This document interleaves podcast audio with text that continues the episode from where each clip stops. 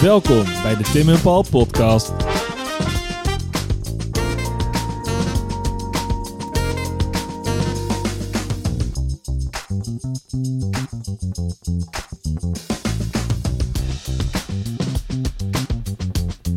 zijn er weer. Paul, ja. Het is even geleden. Moeten we het uitleggen? Nou, ik was op vakantie. Het lag aan mij. Mea culpa. Het lag aan mij. Nee, we hebben ook gewoon andere dingen te doen. Het was even druk. En we zijn achter de schermen met andere dingen bezig ook af en toe. En Tim zet mijn microfoon weer dichter bij mijn neus, zoals normaal. Maar we zijn er weer, dus het is weer tijd om hopelijk te gaan luisteren naar een leuke isolatietape over iets van dingetjes van vroeger. Ja, we zijn jullie niet vergeten. Nee. Weet je wat we trouwens wel vergeten zijn al een tijdje? Nee. www.petje.af. Is dat zo? Ja. Oh, nou. Goed dat je me daaraan helpt herinneren, Tim. Nee, dat is flauwigheid. We willen wel iedereen bedanken die zo trouw altijd maar lid blijft en geld over blijft maken. Het wordt gewaardeerd. Enorm gewaardeerd. En we hebben daar laatst nog een heel mooi nieuw spatschermpje van kunnen kopen. Dus dat is heel fijn. Dus als je nu denkt, hoe komen die voice-overs toch zo strak? Jongens, dat is het spatscherm. Ja. Without further ado, ja. Paul, ik wil graag een wijs man citeren. Ja. Ben je er klaar voor? Kom maar door. Wil je weten hoe je rijk wordt? Dan moet je iets uitvinden dat je weg moet gooien. Oké. Slim, ja. Ja. Vanmorgen liep ik een rondje door het Vondelpark. Hardlopend deze keer. Ik heb ook goede voornemens. Ja, 3 maanden later. Je breekt bijna je nek over alle kroonkurken. Mm-hmm. Overal zie je die dingen liggen. En dat is vandaag het onderwerp van mij. De kroonkurk. Ik ga het met je hebben over een van de oudste voorbeelden van zwerfafval. Oh, ja. En een van de grootste vervuilers waar we maar niet van afkomen.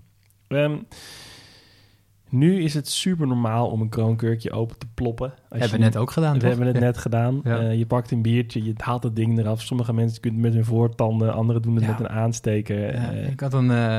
Ik neem het verhaal even een klein beetje over. Ik had nog een slokje. Een jongen op de middelbare school zat bij ons in de klas, Jasper. Die deed dat met zijn beugel. En dat ging altijd goed, tot het een keer misging. Dus, maar goed, dat even terzijde. Ja, sick. Nee, we gaan even terug naar zo'n beetje het midden van de... Nee, niet de Tweede Wereldoorlog. Het midden van de 19e eeuw. Dan is er ineens een probleem. Ik weet niet waarom het probleem eerder minder aan de hand was, maar er komen steeds meer drankjes die onder koolzuurdruk staan. En dan moeten ze een manier vinden om dat dicht te houden. Nou, een van de eerste voorbeelden die jij ook wel kent is die champagnedop. Dan heb je gewoon een kurk die je erin stopt. En dan met zo'n soort gek ijzerdraadje dingetje draaien hem dan nog een soort van tweede keer dicht om hem een beetje op zijn plek te houden. Maar je ziet echt dat aan het einde van de 19e eeuw er bijvoorbeeld ook frisdrank op veel grotere schaal geconsumeerd gaat worden. Denk bijvoorbeeld aan Coca-Cola. Ik heb het even opgezocht. In 1893 wordt dat merk gedeponeerd. En die hebben dus dat bekende glazen flesje.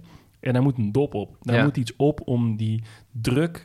of tenminste, daar moet iets op wat die druk kan weerstaan... dat het niet plop, plop, plop, alles maar openschiet. Nou, nou komen we bij mijn favoriete uitvinder van de dag. Dat is William Painter. En William Painter zag om zich heen, een Amerikaan... die zag om zich heen dat er allemaal bedrijven aan het rommelen waren... met een soort van bijna oplossing voor die doppen. Zo van, het was net niet echt relaxed, het ging niet goed. En hij dacht, dit moet beter kunnen. Mm-hmm. En je moet je echt gewoon voorstellen dat die vent gewoon dan gaat knoeien. Die gaat prototypetjes maken, die gaat een beetje prutsen. Die heeft die flesjes, doppie, nee, dat werkt ook niet. Nou, doppie, doppie. Dus die heeft volgens mij enkele tientallen dingen gedeponeerd... om dit probleem op te lossen. En dat lukte steeds bijna, maar op een gegeven moment heeft hij beet. Of nee, ik moet het... Even goed zeggen, hij begint daarmee zo rond 1888. En tussen 1888 en 1892 laat hij dus talloze van die patenten vastleggen. Ja. Met al die eigenlijk allemaal net niet goed genoeg zijn. Ja, die allemaal bijna werken. Maar uiteindelijk, zo rond 1892 heeft hij beet. Dan, ja, het is echt een vet verhaal. Hij heeft dan dat flesje en hij heeft een soort van ding bedacht... Ja, ik kan het. Ik krap terwijl ik dit zeg ook aan mijn hoofd. Zo van, hoe ga ik dit nou... Het is een soort van de verticale windmolen. Ja, precies. Hoe ga ik dit nou even op een goede manier uitleggen? Nee, je moet je zo voorstellen. Hij bedenkt dan... Hij neemt die... Ik heb het niet voor niks genoemd. Die champagnekurk. Mm-hmm. Die neemt hij eigenlijk. En wat hij dan vervolgens doet... Hij plakt daar dan een soort metalen plaatje op. En dat drukt hij om die fles heen. En later komt hij er dan achter dat hij dat met inkeping moet doen, omdat het dan nog steviger wordt. En dan is eigenlijk het principe van die kroonkurk geboren. Dus dat je een dop hebt met inkeping kies die dat vasthouden. Later komen ze er dan achter dat het beter is om een oneven aantal inkepingen te hebben. Dat beter door de machines glijdt, maar dat is nog niet William Painter die dat bedenkt. Die is nog handmatig alles evenredig aan het de gulden snede aan het gebruiken. Ja. Nou, dat is ook een goede trouwens, de gulden snede. Ja, een ander keertje iets over. Ja. Ja. Jongens, bereid je maar voor op de isolatie tegenover de gulden snede. Ja, de komende 25 maanden dat ze nog in de lockdown zitten. De kroonkurk, Tim. De kroonkurk. Ja. Dus hij heeft die kurkdop met dat dingetje erop en dat zet hij in zo'n fles. En dat gaat hij door-evalueren. Dus vervolgens komt hij echt op het idee om een dop te hebben. Dus een metalen plaatje wat om dat ding heen gevouwen wordt met die inkepingjes. Maar hij haalt die kurk eigenlijk helemaal weg. Mm-hmm. En hij heeft alleen nog maar een soort kurkenringetje wat dan op de afsluiting zit, zeg maar. Ja. Dus dat zorgt dat het luchtdicht blijft. Ja. En tegenwoordig hebben kroonkurken dat principe nog steeds. Dus het is een soort van, eigenlijk een plaatje staal, aluminium volgens mij, of blikachtig spul. Niet aluminium blik, denk ik. Ja, dat is een beetje duur anders. Ja, dan houdt die vaccine in Suriname. Fancy pants kroonkurken. Nee, dus daar zit nog steeds een soort van plastic lipje in. En dat is dat zorgt er dus voor dat het luchtdicht blijft, in combinatie met de kracht waarmee dat dus onder die ring wordt geramd van het flesje. Mm. Maar het is nog niet helemaal zoals we het nu kennen. Want dus zijn eerste en zijn latere kroonkurk zijn, die zitten vast en die kreeg je er niet zomaar af. Nee. Wat hij had was dat er in het midden van die kroonkurk zat er een gaatje. En met een ouderweg of gewoon een normale kurktrekker moest je dat dan erin draaien. En door dat metalen op dat gaatje in het metaal draaide je hem in die kurk. En dat trok je er dan in één keer af. Zo gewoon een voorgeboord dingetje wat erin zat. Precies. Dus het was gewoon een soort van ouderwetse kurkentrekker die je daarvoor moest gebruiken. Maar dat is toch super slecht voor de koolzuur die dan in dat drankje zit? Gaat er dan uit? Als er een gaatje in dat... Nee. In het kurk was geen gaatje. Oh, alleen in het ijzer. In dat ijzer was een gaatje. Ja. Dus je draait je kurkentrekker door dat gaatje in het ijzer in je kurk. Ja. En dat trek je eruit. Oké, dan snap ik hem. Ja.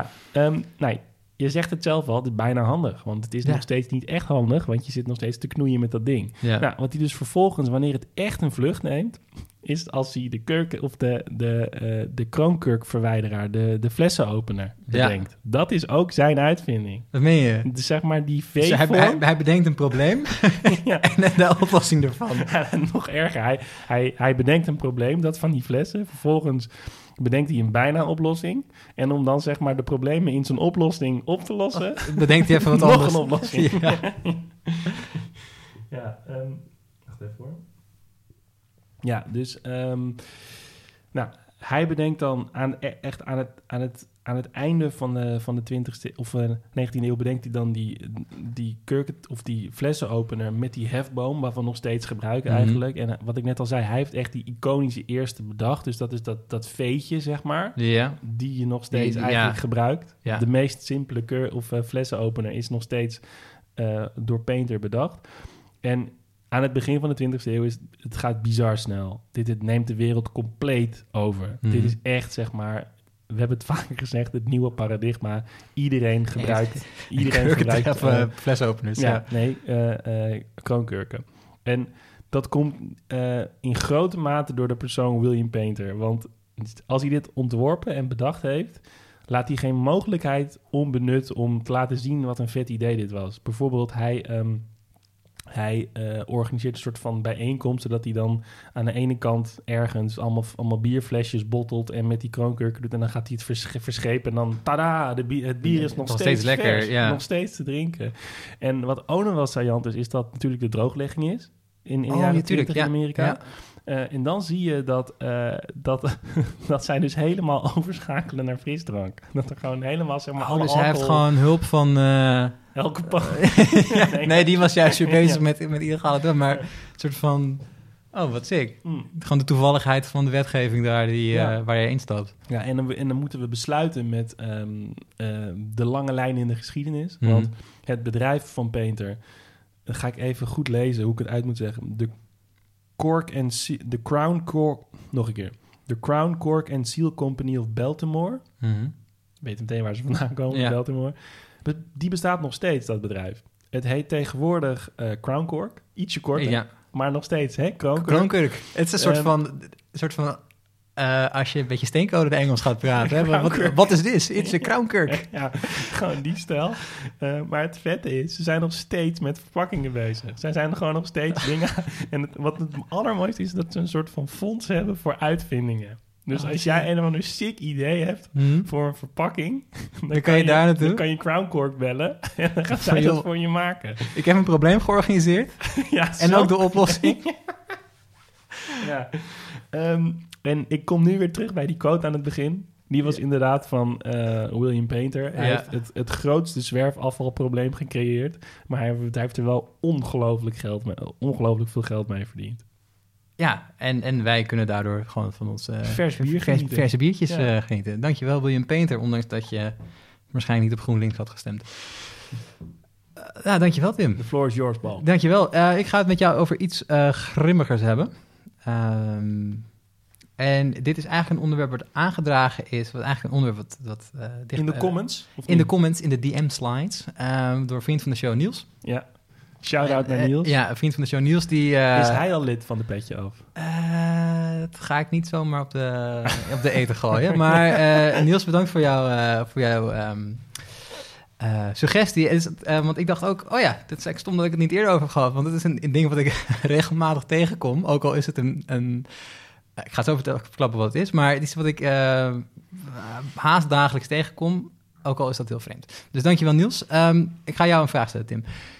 Heb je ooit, als je ruzie hebt met de buren, heb je ooit de neiging gehad om daar stenen door de ramen heen te gooien?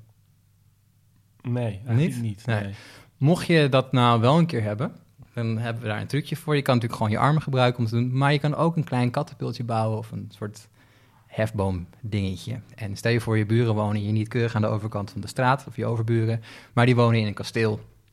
En je hebt een hele hoge muur waar je overheen moet. En je wilt misschien ook een rottend kadaver naar binnen. Bijvoorbeeld, je wil iets. Hè, je wil die mensen ook een beetje bang maken. En dan is er maar eigenlijk maar één ding wat je nodig hebt. En dat is een katapult. Een katapult, maar dat is een speciaal soort katapult. Want niet alle katapulten... Of alle katapulten zijn gelijk, maar sommige zijn gelijker dan andere. En ik wil het met jou graag hebben over... de trebuchet. En een trebuchet is... Wat was dat ook alweer? Ja, dat ga ik je nu uitleggen. Een trebuchet is een katapult. Dat is een vorm van katapult. En wat is maar niet alle katapulten zijn trebuchets. Nee. Ja, niet precies. Alle. En het is ook wel een beetje vreemd. Je zegt, wat is het nou precies? Wij weten niet precies wanneer en wie een trebuchet zo genoemd heeft. De naam klinkt enigszins Frans, dus daar komt het ook wel een beetje vandaan. Maar wat betekent het letterlijk? Het betekent gooien. Werper of zo. Ja, zoiets. Ja, gooien, werpen. Van het werkwoord trebuchet. Ja. Het is Midden-Frans en daar ben ik niet heel erg meester in, helaas. Maar goed, die trebuchet, dat is handig als je daarbij een vijandelijk kasteel wil belegeren. En heel kort gezegd, ze zijn fucking groot. Ja. En het is echt heel sick. Bedenk een katapult. Ja. En dan niet een katapult die je gewoon uit je hand kan schieten met zo'n elastiekje. Maar gewoon die Romeinse stilo. Precies. Je hebt een arm hebt die je dan naar achter trekt en huts. En je hebt dan verschillende soorten katapulten, even heel kort gezegd. Je hebt inderdaad eentje die, met name die in de Romeinse tijd werden gebruikt, waar je die arm naar achter trekt, dan leg je er een steen in en die gooi je dan weg. En dan zit er een balk. Die houdt hem tegen. Die houdt die gooiarm tegen. Een trebuchet heeft dat niet. Die draait, zeg maar, door. Dan zeg maar dus... Je brengt dat ding in een baan en omdat je die arm stopt, vliegt dat ding door, toch? Ja, dat is zo. Inertie heet dat, geloof ik. Als je snelheid hebt en je remt in één keer af, maar het ding wat je dan los hebt, dat vliegt dan verder door. Met de trebuchet gebruikt dat... Net zoals je geen autogordel om hebt. Nou, precies. Ja, dan vlieg je ook door de vooruit en zo zou je het kunnen noemen. En trebuchet werkt net even iets anders, maar het is wel een variatie erop. En daarvan moeten we weer terug naar het goede oude China. Waar alle uitvindingen vandaan komen. Dat is echt sick. Dat is bizar. Dat is echt sick, ja. Die gebruiken dat zo'n beetje voor het eerst. En dat komt dan uiteraard, zoals bijna alle andere uitvindingen, via het Midden-Oosten uiteindelijk in Europa terecht. Ja. En er zijn eigenlijk twee soorten trebuchets. En eentje is wat mensen nog... die dingen zijn, van Niels zei, zijn echt gigantisch groot. En je hebt bij de eerste variant ervan... heb je mensen nodig die arm naar achter trekken. Ja. En dat is geen grap. Je hebt dan, ligt een beetje aan het formaat wat je van trebuchet wat je hebt. Maar dat is dus, ligt tussen de 50 à 250 man... Maar die dat nodig... werd niet met paarden of nee, dat werd gewoon door misschien zal dat ook al een keer gebruikt zijn, maar over het algemeen waren dat gewoon soldaten die dat dan deden. Ja. Dus je kan je voorstellen, het is niet heel erg handig. Nee. Dus je deed eigenlijk alleen bijna maar... Handig. Bijna handig. Dat is de Crown Cork. Dus je bent iemand aan... En het gaat allemaal tijdens een beleging. Je gaat dit niet tijdens een veldslag even opzetten. En wat bijvoorbeeld die Romeinse dingen dan wel konden. Want dat is wat makkelijker. Dus dit deed je alleen maar als je de tijd had om zoiets op te bouwen en een fortificatie gaat aanvallen. Maar het was toch ook misschien... Ja, ga je dat nog vertellen. Maar dit soort siege equipment... Zeg je dat mooi, hè? Ja. Ja, ik heb ook spelletjes gespeeld op de computer. Maar dat werd toch vaak gebouwd tijdens een belegering? Ja. Dus het was niet zo dat je als koning een wagenpark had van 14... Ik heb 5 van die dingen staan en deze is nog van een oud vrouwtje geweest en nooit gebruikt. Nee, je moet het echt ter plekke eigenlijk bouwen. Of ze werden uit elkaar gehaald als een soort IKEA-bouwpakket en dan van fort naar fort gebracht. Maar... Ja, het zijn vrij unieke dingen en sommige kom ik later nog even op terug. Ze hebben ook vrijwel allemaal een naam. Omdat ze dus zo groot en imposant zijn. Dus ik zal straks een paar noemen. Maar ze komen dus vanuit China. Dus die eerste versies waren eigenlijk dan met touwen. Met touwen. Ja. En later in het Midden-Oosten / Europa werden ze ontwikkeld met een contragewicht.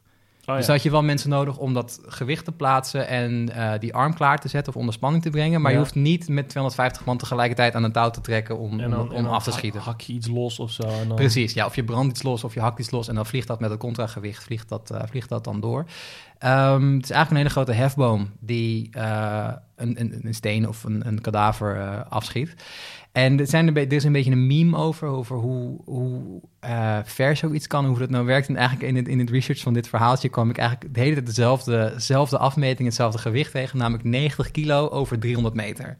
Okay. Dat staat op alle Wikipedia's, dat staat op alle, zeg maar, de Reddits en dat soort dingen. Daar klopt helemaal geen snars van. Het kon veel meer gewicht zijn, maar ook vaak over mindere afstand. Dus daar hoef je niet aan vast te houden. Maar dus de internetcommunity heeft van middeleeuwse siege equipment, hebben ze dus een meme gemaakt. En dat is dus, die informatie kom je dus de hele tijd tegen. Maar dat klopt dus niet per se. Ik noemde het Midden-Oosten. En dat is enorm belangrijk in de ontwikkeling van dit wapen. Want... Stel je voor, het is 1191 en we zitten in het Midden-Oosten. En we zijn op weg om Jeruzalem te veroveren. Precies, ja, er zitten allerlei kruistochten. Zijn daar niet zomaar een dwarsstraat van jaartal. Dit zijn jaartallen die worden genoemd. Hè. En niet de minste Europese warlords doen eraan mee. Om de lokale bevolking het leven zuur te maken. Maar die kruistochten zijn natuurlijk goed aan de gang. En...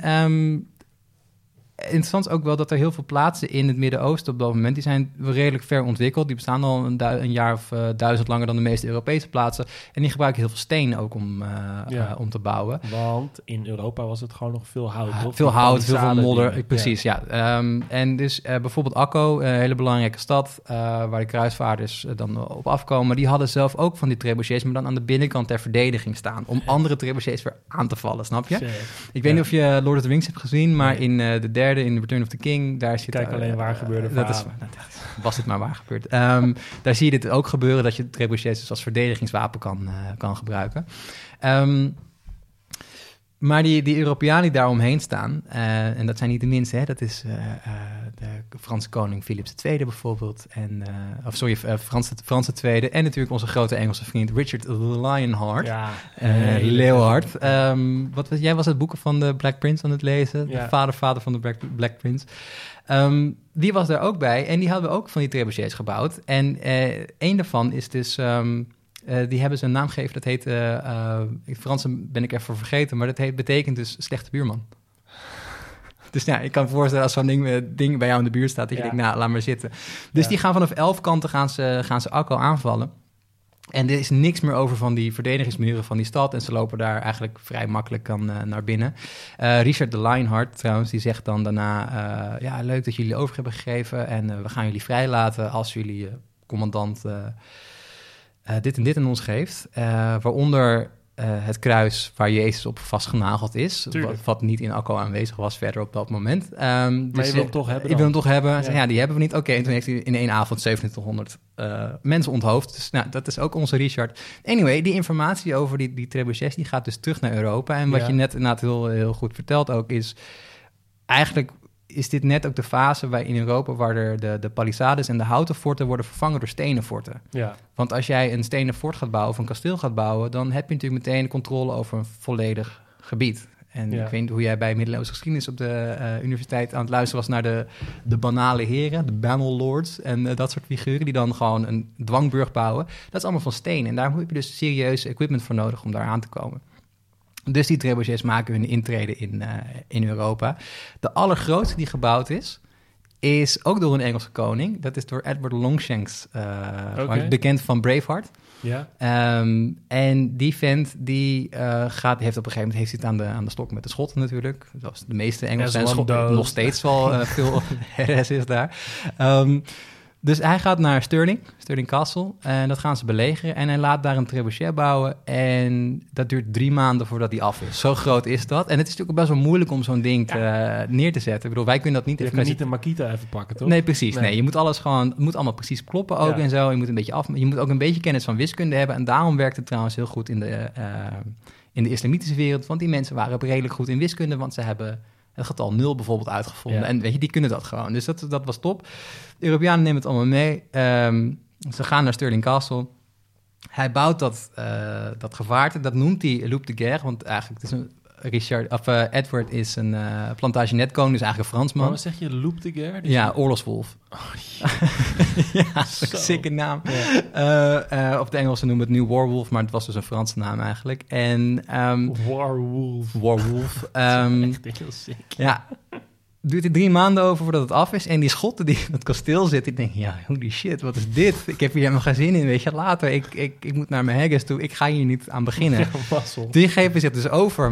Maar Edward die zegt... nee, want ik wil eerst even dat ding testen. Dus die Schotten die willen zich overgeven. En Edward zegt van... nee, ik bepaal wanneer jullie gaan overgeven. Dus hij schiet dat ding af. En die hele muur van het kasteel stort in... En daarna zijn ze dus allemaal... nu mogen jullie... kom maar. Het is oké. Nu mogen jullie overgeven. Het is natuurlijk een compleet krankzinnige constructie van zoiets. Maar je moet natuurlijk enorm veel geld hebben... wil je dat zoiets kunnen bouwen. Enorm ook de tijd en de ruimte kunnen hebben. Ja, om dat maar te kunnen bouwen. Het is natuurlijk ook het ding dat ik me kan voorstellen... dat die belegeringsoorlogen veranderen. Dat je misschien een palissadekasteel iets makkelijker ook kunt overrompelen dan...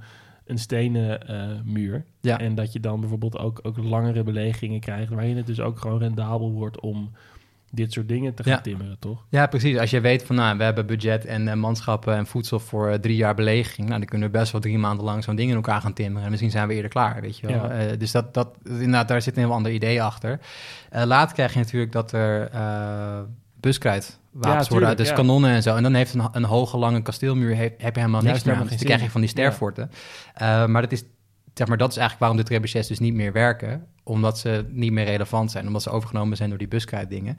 En dat zie je later ook weer heel goed terug. Want een van de laatste keren dat een trebuchet nog gebouwd is... en gebruikt is door onze grote vriend van de show, Hernán Cortés. De man die Mexico volledig in as heeft gelegd, zeg maar. Met een trebuchet? Nee, met buskruid en zware paardenziektekiemen. Maar op een gegeven moment had hij geen buskruid meer. En hij dacht, ik wil toch wel de lokale bevolking het leven zuur maken. Dus ik ga een trebuchet bouwen. Maar dit is inmiddels, zitten we in de begin 16e eeuw, eind 15e eeuw. Dus die periode van trebuchet is al enigszins achter ons. Dus ze hebben dat wel gebouwd. Maar wat gebeurt er? Ze schieten dat ding af. Maar ze hebben het niet goed berekend. Dus die steen die ze erin hebben, die vliegen recht omhoog... En die kan altijd weer terug op die trebuchet. Niet. En dat ding is natuurlijk al hartstikke kapot. Dus toen van, oké, laat maar zitten. Is dit echt? Dit schijnt echt. Nee, dit schijnt echt waar te zijn geweest. Okay. Dus ik was er zelf niet bij natuurlijk. Maar nee, dit is een van de laatste keer dat het gedocumenteerd is dat ze zoiets hebben gebouwd en dat het dus niet helemaal goed gegaan is. Ja. Special mention nog naar de trebuchet die in Kaffa is gebruikt op de Krim. Dat heet tegenwoordig niet meer Kaffa, maar dat weet ik niet hoe het nu heet. Ja. Waar de lokale een Mongoolse horde daar een Genuaanse, Venetiaanse enclave aan het aanvallen was. En die smijten daar inderdaad kadavers en dode koeien over de reling heen, waardoor iedereen de pest krijgt. En dat... Ja, maar dat is toch ook het idee, toch? Dat het soms ook gewoon rendabeler was om een soort nare ziekte in dat kasteel te laten uitbreken. Ja, dan moeten die mensen allemaal in lockdown. Dat vindt niemand leuk. Hebben ze een avondklok. Dus nee, er wordt zo'n kadaver over de muur heen gesodemieten. En vervolgens denkt iedereen, dat moeten we opruimen, want het stinkt hier. En vervolgens krijgen ze allemaal de pest. Ja. Dan gaat het vrij snel met je beleging. Het is heel lang gedacht dat ook de manier waarop uiteindelijk de Zwarte Dood of de builenpest Europa binnengekomen is. Dat is niet helemaal bewezen. Maar het geeft wel aan dat die dingen dus best wel gevaar hadden, ja, absoluut, absoluut. En het kost even wat tijd en ook wat geld om zo'n ding te bouwen. En Age of Empires betaal je er gewoon rustig 200 goud en 200 hout voor. Maar als ze aankomen rollen, dan weet je wel, nou, het is wel klaar nu. En het is mooi geweest met onze lokale architectuur, want dit houdt heel snel op. Dus dit keer